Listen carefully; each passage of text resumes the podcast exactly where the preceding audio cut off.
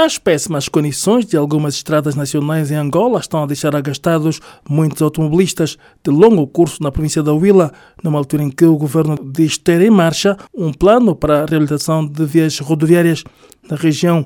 Os exemplos apontados pelos utentes são as estradas nacionais 105 e 354, com grande impacto na circulação rodoviária na zona centro e sul do país, mormente entre as províncias da Huila e Benguela, Huambo e Huila. O condutor de pesado, Felipe Batista, lamenta os riscos a que estão sujeitos com as atuais condições das estradas. Muitos constrangimentos.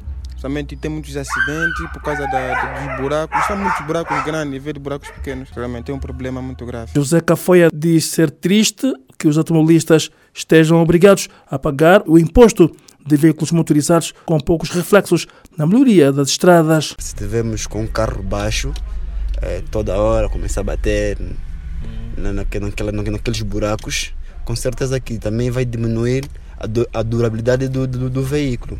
A degradação de estradas em pouco tempo de vida útil é um problema que se coloca na manutenção das vias do país, diz o especialista em obras públicas Jeremias Achimba, para quem era necessário uma outra abordagem. Por mais boa que tenha sido executada uma determinada via ou uma determinada estrada, ela entrará em desgastes com o tempo através da falta da manutenção, entrará em desgaste através do, do, do, do, clima, através da variação de temperatura, através do tráfego de veículos pesados, que se adotasse uma medida preventiva, de modo a intervirmos periodicamente na manutenção das nossas estradas. Para fazer face ao problema de manutenção e conservação das estradas em Angola, foi criado em 2015 o Fundo Rodoviário que até 2017 investira cerca de 10 mil milhões de kwanzas para a manutenção de 2.200 quilómetros de estradas nacionais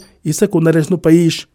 O engenheiro civil, especialista em estruturas, Carlos Neto vê outros desafios na manutenção e conservação das estradas em Angola. Começamos a produzir, produzir o betume, que é um derivado do petróleo. Infelizmente ainda carece de importação, porque nós temos um, um, um consumo muito grande. Daí resultam os atrasos e o preço de venda elevado praticado pelos empreiteiros. E eu sei que existem obras que tiveram paradas exatamente pela escassez desse produto. São alguns desafios, apesar de serem muitos, e essas seriam algumas soluções para contornarmos e, e termos estradas funcionais e e, e com qualidade. O Ministro das Obras Públicas, Urbanismo e Habitação, Carlos dos Santos, anunciou recentemente no Lubango ações para atacar as estradas nacionais. Nós temos um programa que inicialmente vai começar com algumas ações de conservação, mas que depois, e como eu disse também dentro do ano 2024, vamos fazer a estrada 105 no seu todo, no sentido sul também. O governante fez ainda a consignação de obras para travar o avanço de rafinas na região, sendo que na Huila